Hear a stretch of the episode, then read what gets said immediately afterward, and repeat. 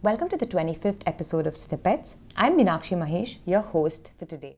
From this episode on, we bring to you another interesting segment where we interview some of the most renowned ophthalmologists across the country and the world. They will be talking about their experiences, discuss clinical conditions, and will give us an insight into ophthalmology practice in different regions. For our first interview, we have the dynamic neuro-ophthalmologist Dr. Rashmin Gandhi sir with us. He holds an FRCS from both Glasgow and Edinburgh and has been trained in neuro-ophthalmology from the Johns Hopkins University, USA. He was instrumental in setting up the mobile eye surgical unit for Sankara Nethralaya in unison with IIT Madras. He has led teams to organize and conduct outreach programs in Zambia, Kenya, and Botswana. He has many awards to his credit, like the Anantha Shayana Memorial Award from the Governor of Tamil Nadu, the Young Super Achiever Award from Tamil Nadu, and has been credited for his academic excellence by the Chief Minister of Gujarat. He needs no introduction to most and is an avid teacher in multiple postgraduate and fellow training sessions. Thank you so much for being with us, sir. Over to you. Thank you, Team Snippets, for this kind invitation. Today's point of discussion is approach to a patient with disc edema. First step when you see a patient with disc edema is to differentiate true disc edema from pseudo disc edema. What conditions can cause or mimic pseudo disc edema?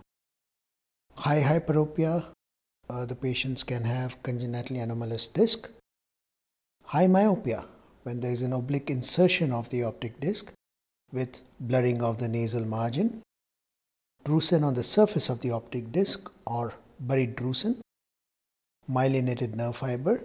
These are some of the causes which can produce an impression that the optic disc is elevated or causing pseudo disc edema.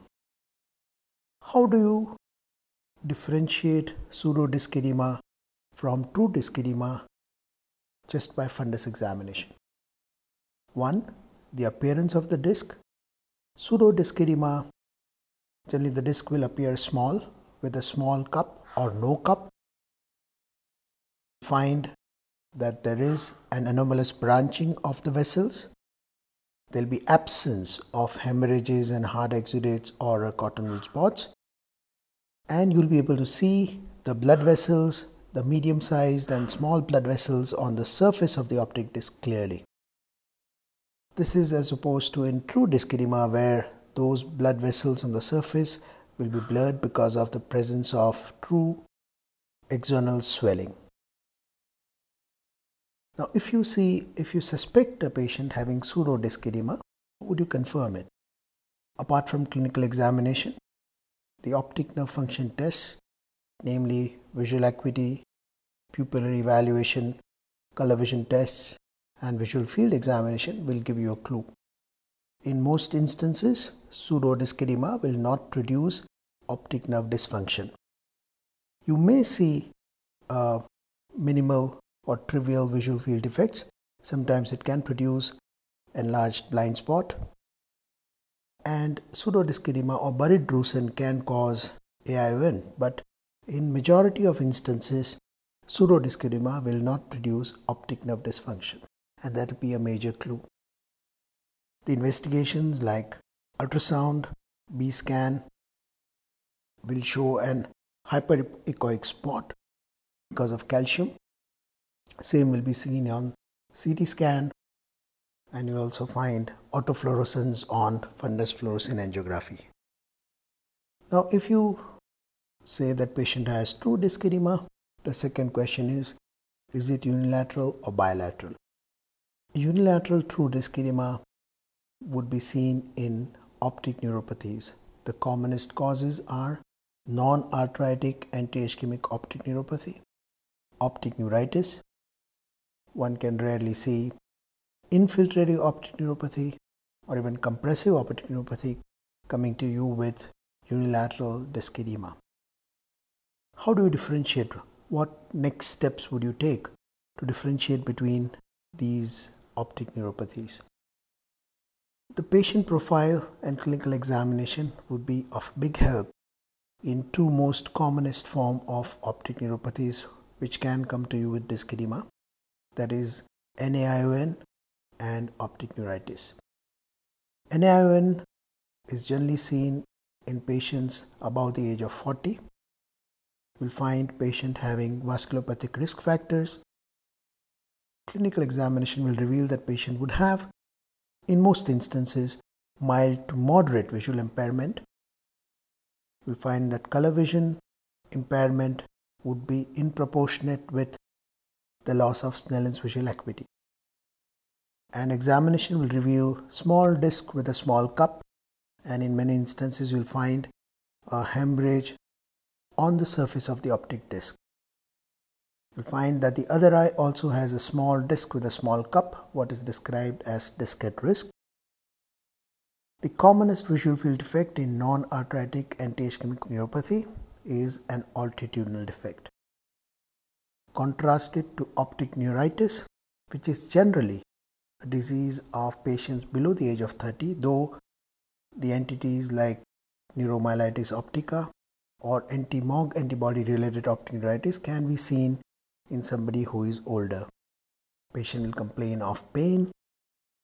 The visual acuity can range from no PL 6 by 6 the dyschromatopsia, the color vision loss would be out of proportion to the Snellen's visual acuity loss. Patient can have 6-6 vision but a marked reduction in color vision acuity. The visual field defects can range from generalized reduction of sensitivity to central scotoma to even altitudinal visual field defect. The examination of the other eye may reveal either a normal disc or even a pale disc in cases who had had subclinical or clinical optic neuritis in the other eye. The next set of investigation or the next step would be to request for MRI brain in orbit with contrast with fat suppression. What you're looking for is an hyperintense lesion along the optic nerve and then depending upon the neurological association also in areas of the brain. The other causes of optic neuropathy which can present to you with disc edema can be LHON which is generally seen in young males with acute or subacute loss of vision.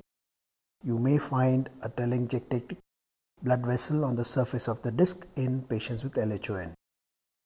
Patient can have sequential loss of vision. It is generally seen in males. It is very rare for female to present with a full-blown LHON clinical spectrum.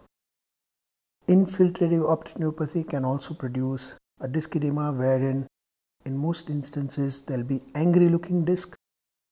You may find presence of hemorrhages and hard exudates. MRI picture will clinch the diagnosis of infiltrative optic neuropathy. One has to remember that life-threatening conditions like leukemia can present with infiltrative optic neuropathy. Compressive optic neuropathy can also produce disc edema and the diagnosis will be confirmed by MRI scan. Looking at the appearance of optic disc, it's rare to differentiate between compressive optic neuropathy from the other causes, though one has to remember that if the optic nerve is compressed very close to the globe, one may find other features like choroidal folds. Bilateral disc edema is much more commonly seen in raised intracranial pressure. So the, the definitions are papilloedema is bilateral or rarely unilateral disc edema because of raised ICP. We should not be using the term papilloedema loosely to describe all disc edemas. Now, if you find bilateral disc edema, how do we proceed? First and foremost is to rule out raised intracranial pressure. In the history, one would ask for history of headache, history of transient visual obscurations or TVOs. TVOs in acute papilloedema generally last for a few seconds it is described as browning out of vision and patient would report the TVOs especially when he gets up from supine position. It is related to postural change. other important symptom is tinnitus, described as whooshing sound in the ear. The examination would reveal bilateral disc edema. The diagnosis is confirmed, or the first step is to rule out space occupying lesion. So, if you see a patient with suspected papilledema and who has never had neuroimaging, then it is an emergency. The first step is to rule out space occupying lesion because space occupying lesion producing raised ICP can cause brainstem herniation, which is fatal. The diagnosis, the investigation of choice is MRI brain in orbit. One may also alert the radiologist that you are suspecting raised ICP so that MRV also can be done in the suitable patients to rule out venous sinus thrombosis. The diagnosis is confirmed by lumbar puncture and to note opening pressure and also to evaluate the cerebrospinal fluid for the presence of proteins and other biochemical markers. The treatment for raised ICP is weight reduction, acetazolamide, and surgical treatment when appropriate. One must also check blood pressure in patients with bilateral disc edema. Malignant hypertension can come to you with bilateral disc edema. You will find attenuation of arterioles and peripheral retinal signs which would be missing in uh, bilateral disc edema because of raised ICP. So one need to remember that raised ICP will cause signs which are generally close to the disc while malignant hypertension will, co- uh, will produce signs which are also away from the discs. Apart from these common causes, one should also remember that uveitis can present to you with unilateral or bilateral disc edema. So look at presence of anterior chamber and vitreous cells very carefully. Look at the blood vessels to have uh, to rule out vasculitis, intermediate uveitis, and signs of other posterior uveitis.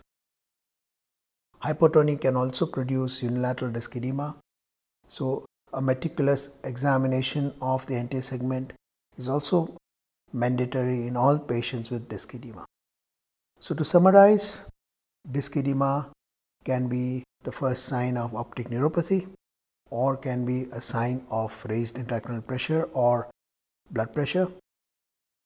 History, clinical examination of the optic disc, and appropriate testing would help you to rule out various causes of true disc edema. Role of OCT is under scanner in patients with disc edema. OCT has been reported to be able to differentiate between pseudo disc edema and uh, true disc edema, though in many instances one would require the other adjuvant investigations to differentiate between the two. To final word, always have a meticulous examination of the disc when you see a patient with disc edema. However, history taking, as in all cases of neuroophthalmology, and appropriate clinical examination and investigation would help you to differentiate the causes. Thank you once again. Thank you so much for that wonderful talk, sir. We're sure our listeners would have thoroughly enjoyed it. That's it for this episode. Please tune in next week for another interesting one.